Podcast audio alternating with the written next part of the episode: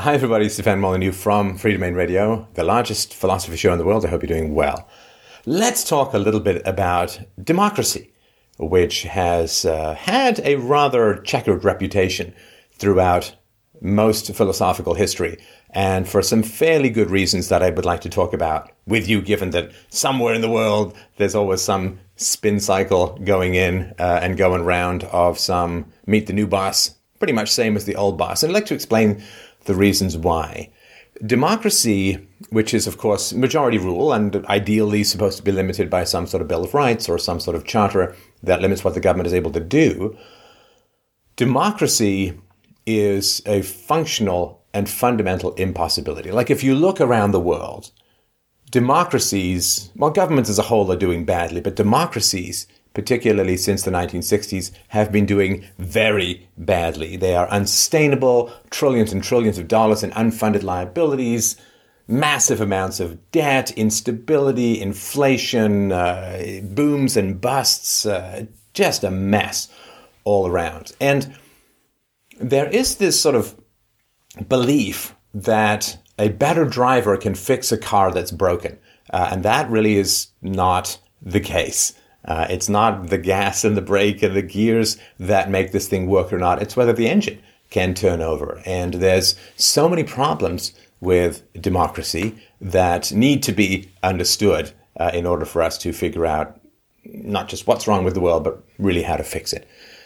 So, the first thing to understand about democracy is improving people will not help. So, we all understand that uh, people have self interest when they vote. So if you're on unemployment insurance, then are you likely to vote for a candidate who wants to end unemployment insurance? Well, quite likely not. Uh, if you are a, a, government worker, are you going to vote for somebody who wants to privatize whatever you're working in? Well, probably not. Uh, are you going to, if you're a government worker, are you going to want to vote for any limitations on collective bargaining processes within the union? Well, probably not, right? So there's all of these conflicts of interest that are really foundational to understanding just the first layer of what is wrong with democracy. There's a lot more, but that conflict of interest in, in business and uh, in the sciences and in a lot of areas of human endeavor, you really get a diminished voice if you have a conflict of interest. Or at least you have to publicly state these conflicts of interest. So in the business world, you know, you have to put forward uh, your conflict of interest. So if you own a bunch of shares that you're recommending to someone else, you usually would have to say something like that or that kind of stuff. The conflict of interest is foundational to democracy because people care most about that which affects them the most. And so if you are on welfare, and somebody says, well, I want to end welfare, well, that's going to impact you significantly and uh, we assume negatively. On the other hand, if you are part of the military industrial complex and the government says, we want to increase our spending on the military, that affects you positively. So you're going to get very involved in that. So when people get the most involved and the most informed, it's almost directly proportional to the degree with which they, the conflict of interest almost precludes them from making an objective, rational decision. Because ideally, of course, we want, you know, the good of society as a whole and in general and the long term and so on. But people only generally inform themselves about that, those aspects of a democracy which most directly impact them. And so where people get most involved, they're the least objective because they're getting the most involved in that which either affects them positively or negatively directly. So this level of interest is level of, I don't want to say corruption exactly, but level of interest, level of focus, level of involvement is directly proportional to self-interest really precluding the ability to make rational, objective decisions. So that's uh, that's the, the first uh, and fairly important. Now, you could argue, of course, that if you train people or, or make the case to people that they should put the good of society ahead of their own good and so on, if you could get them to surmount their own petty self interests and so on, then they could vote uh, better and so on. Uh, well, first of all, people respond to incentives, a basic principle of economics. So you're really asking for a kind of different species if you want people to act against their own self interest for the sake of some collective good. It doesn't really happen at all. But uh, but even if you could, even if you could somehow snap your fingers, wave your Potter wand, and get people to think altruistically about the good of society as a whole rather than that which affects them positively or negatively in the moment, it still would not fix the problem. So, let's put an example forward. So, let's say that your town is thinking of putting in light rapid transit, you know, some sort of monorail or something like that. And it's going to cost, I don't know, $10 billion or something like that. And this is going to be a government initiative. Okay. There is no possible way for anyone to rationally and factually make the case that spending $10 billion on the LRT is the very best use of scarce resources within the community. There's simply no way to make that case. We don't know what people want. We don't know what's going to happen in the future. We don't know what alternatives are going to be there. I mean, at the moment in the United States, more businesses are failing than being created. Now, that's due to a variety of macroeconomic issues, but even if we say that it's somewhat even, it means that it, when people have their own money on the line and they're working like crazy to start their own businesses, half the time they get it wrong in terms of what people want, what they're willing to part money with for. So there's no way that someone can say to you, this light rapid transit is the best use of $10 billion within this community. Now, what you do know, of course, is that the government is going to extract that money by force from the population through taxes or by printing money or by borrowing. So it's just deferred theft and so on. But the government is going to take that money by force. What that means is that there aren't enough people who want to voluntarily fund this light rapid transit, and therefore the power of the state has to be used to compel people to give up the money for this. Because there's this idea, you know, it's sort of put out that, you know, government is where we get together to solve problems, participative, and so on. Well, government is force. And, you know, if you force someone to do something, it's really hard to say that that's what they want to do. I mean, that's sort of the foundation. That's why charity is different from theft and lovemaking is different from rape and so on, because the difference is force or fraud. So people who are going to say, well, you should, we, we've got to get this light rapid transit, they're going to say, well, it's for the good of the community. Here are the economic benefits. Here's the payoffs and this and that and the other. Now, always be suspicious. Always be suspicious of people who come to you and say, here's all the gold and there's no downside. Here's all the benefits and there's no downside.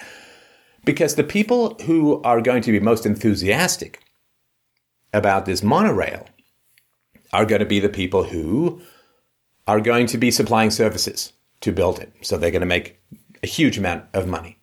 The people whose property values might go up because there's now a monorail to their community. People who might be able to have one less car in the family because they can take the monorail to work or something. So people who are going to benefit from this monorail more than it's going to cost them are going to be very enthusiastic in putting forward this monorail. So, in other words, they're only going to tell you about the benefits. They're going to vastly underestimate the costs. I think a study was done that like government projects are usually at least two and a half times their initial projected costs. The original Iraq war was supposed to cost fifty billion dollars. Anyway, so they're going to really pump up the positives and they're going to really downplay the negatives. So they are not going to be giving you the truth. The, the, the truth is going to be skewed by their self interest. It's also going to be skewed by the fact that there's simply no way to know how resources should be best allocated within society. This, in a free market scenario, is decided by everyone choosing to, quote, vote with their dollars and buy what they want or save or spend. And that's what people want. There is no way that any central planning agency, any government, uh, or anything like that can objectively and legitimately say this is the best use of $10 billion. Can't be done. It simply can't be done. An individual can say, I have $10 billion and I want to invest in an LRT. That is the best use of money for me. Of course, yeah. I cannot say what is the best use of your money in five minutes, five years, or five decades. I simply cannot. I can say, I want to marry this woman. I cannot say, you have to marry this goat. And I can say it. But uh, if you're not into goats, we're sort of at an impasse. So there's no way to know how the money should be spent. And everyone who is going to be interested and involved in communicating about this has already had their self interest compromised because the only reason they're interested in it, oh, this, this monorail is going to block my view of the mountain. So I hate it. so I'm going to tell you all about the downsides and not about the upsides and, and so on, right? So this is a tricky uh, thing. You know, if cigarette companies had their way, you know, there'd be these labels on cigarette packages like, goes great with coffee, relaxes you, makes you look cool. Not, no, that's true, but but that's what they'd like to put on there instead of the you know here's your death lung uh, inner vision of of the future, because they want to like advertisers want to say here's all the good stuff about what we provide, and uh, why would we advertise the downside? Like unless there's some regulation that requires them to do so. So this is a huge problem when it comes to democracy, that those who are the most involved have no incentive to tell you about the downsides and those who are involved because of the downsides, because they don't want it to happen, have no incentive to tell you about the upside. And everyone who tells you what the upside or the downside is is lying because they don't know. They don't know. Nobody knows what the price of Apple stock is going to be like 10 minutes from now. Nobody. And so the idea that I know how $10 billion of other people's money should be spent and it's the very best thing to do, this is how democracy just corrupts people because it puts self interest directly as their motivator, but then they have to make all this mealy mouthed garbage, altruistic nonsense up about the good of society as a whole, because they can't say, well, if we build this, I'm going to make a fortune. or if we build this, I'm going to lose my view of the mountain, so I don't like it. Because then they're saying, well, I'm motivated by my self interest, which we all are, of course, but they have to pretend that it's for the good of Hamana, Hamana, Hamana, right? Um, you know, like, um, was it Randi Weingarten, one of the heads of the teachers' unions? He said, I'll stop representing the interests of the children when children stop paying union dues. I think he said that not with the intention of public consumption, but then of course he's got to say, well, it's for the kids and education is for the kids and government schools are for the future and all that kind of stuff. So, and politicians do the same thing. So, politicians, uh, of course, want to spend money rather than take money away. And this is another fundamental challenge with democracy is that you cannot rationally allocate resources when those resources kind of fundamentally appear to be infinite.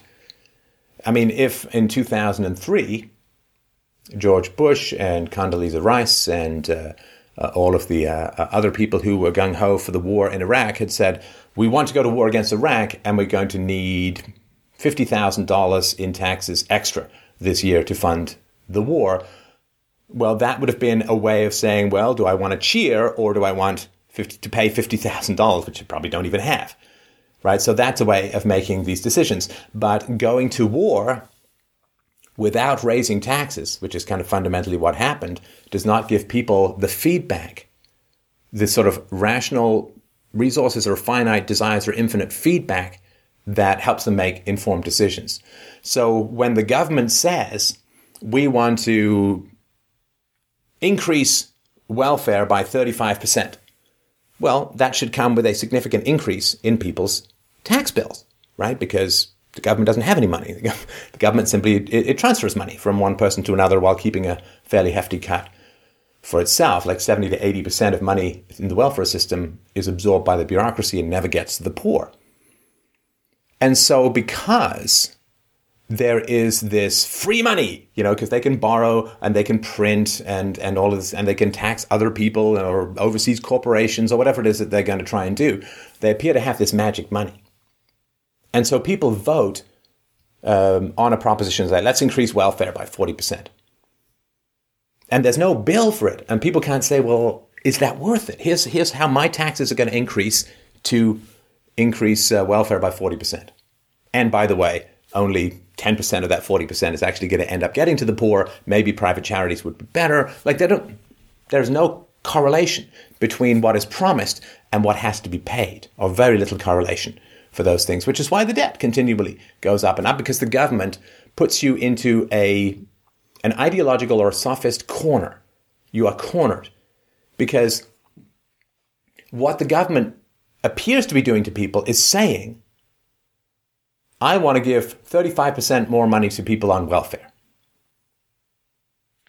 Of course, the government doesn't have any money, so they borrow, which screws up the next generation, or they print money, which means that the poor are going to end up with significant amounts of inflation. I mean, everyone does, but it hits the poor and those on fixed incomes hardest of all. But usually, not one person in a thousand can trace uh, increased welfare payments to increased prices 12 to 18 months later, and they just blame the shopkeepers and, oh, you greedy capitalists, and so on, rather than the fact that the money is just being diluted by being overcreated. And so what happens is if you say, I don't think we should pass this, then you appear to be motivated by hatred for the poor.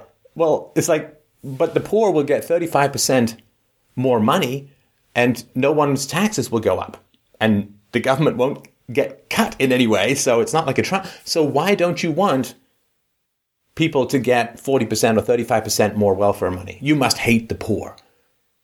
And, and that is possible because people think that there's this magic money machine at the basis of government that can be created and spent without harming uh, anybody else. And these are the the challenges of democracy, particularly democracy where governments control currency, where governments are limited by some sort of fixed standard like the gold standard or Bitcoin or whatever can't be just magically created out of nothing. It's like, do you want other people to get free stuff that they desperately need. And if you say no, people are like, why don't you want that? Whereas if government said, well, we want to give every poor person in the country $500 and we're going to charge you $2,000 extra on your tax bill, well, that would be, you could argue against the $500 without being perceived as the Grinch who stole Christmas for everyone in worn shoes. Because you'd say, look, I mean, so 75% of the money isn't even going to the poor. And if I have this money, then I'll spend it. That will create jobs and whatever, you know, I'll save it, which will mean money is available for people to start businesses, which will create jobs or whatever it is. You can make a case where there's costs and benefits that directly accrue to individuals. Ah, but in the magic money scenario, then you look like you're just being mean. Why wouldn't you want people to have free stuff that makes their lives better? Doesn't cost you anything, doesn't add to my tax bill. So there is rabid self interest without the limitation of competing self interest. Right? So, want 500 bucks to go to the poor for free? It's going to cost you $2,000. Ooh, well, I do want the poor to get more money, but at the same time, I don't know that this is the money. But if it's just you want free money to the poor, well, um, do you want Obamacare? Uh, do you want more people to get health insurance? No! I mean, that's just mean because there's no cost benefit in democracy. There's just no way to figure out where the actual costs and benefits are accruing because there's this weird narcoleptic drug of magic money, of deferred costs that allow people to cheer on a war that you know that has to be paid for by money printing, which destabilizes the housing market and causes a four or five year economic crash. But very few people get the connection between you cheered the war, you didn't want any additional taxes, the government had to borrow and print money to pay for the war, and that screwed up the housing market, caused a crash, and blah blah blah blah. They don't. How can they see that? Because people don't, I mean, they vastly underestimate the benefits of free market transactions. They vastly underestimate the benefit of dealing with foreign countries because they're like home team advantage people and so on. So there's just a huge amount of knowledge that is missing. Now, people are experts in themselves, and generally, myself included, idiots about others. I don't know exactly what you want for breakfast this morning, but I know that I had uh, half a bagel. So, all of these things, and there's many, many more, but all of these things mean that democracy can't work. It simply can't work. It's not like, well, if people were better, it's like asking, well, democracy will work when the speed of light is one kilometer a second. No, it's not. Right? It can't be. The, the, the, democracy will work when it's powered by a square circle. It's not like, well, you know, if we just encourage people to be better or give up their own selfish self interest, and doesn't matter because there is no such thing as the general good of society as a whole, right? Society is not warring, at least in a free market environment, but it is competing interests. So if you and I are both putting in a bid for some business contract, one of us is going to win or one of us is going to lose, assuming we're the only two and it has to be go to one of us. So what's the interest of a whole? Well, you could say, well, it's better for me to lose if I'm less efficient and so on. But that's there's all these competing interests. Uh, if I date the girl and she's monogamous, you don't get to date the girl, and vice versa. So there's all of these competing interests. So what is the best for the rainforest as a whole? I don't know. But you, you can't sort of really figure that out because the rainforest is an aggregation of competing uh, species and, and plants and bacteria, all of whom are vying for supremacy and so on. I don't mean to sound this is all kind of Darwinian because trade doesn't kill people. it's like you're going to eat your the loser of the um, the winning bid. But it does mean that when we think about the sort of good of society as a whole, it's really, really impossible to figure out what that is. There's no giant blob called society as a whole. We're not a Borg, and we should all, of course, be free to pursue our own self interest in cooperation with others. But the benefits and costs must accrue to us personally. Not only can we never figure out what's good for society as a whole, but even if we could, it would be warped and distorted by government's magic money machine to the point where anybody who tries to talk about rational limitations to state power is considered to be a meanie von Grinchy head who just hates the poor. And last but not least, um, because of graduated income tax, which is pretty foundational to modern state power, it allows us to play the envy the rich resentment game. Governments have an incentive to get have more and more rich people because rich people pay massive amounts of tax. Massive amounts of tax. Like the top couple of percentage pay like 20, 30, 40% of the taxes as a whole. And so the government has a massive incentive to get more and more money concentrated into fewer and fewer hands because those are the people who will pay the majority of the tax that they use to as collateral to borrow to bribe everyone else.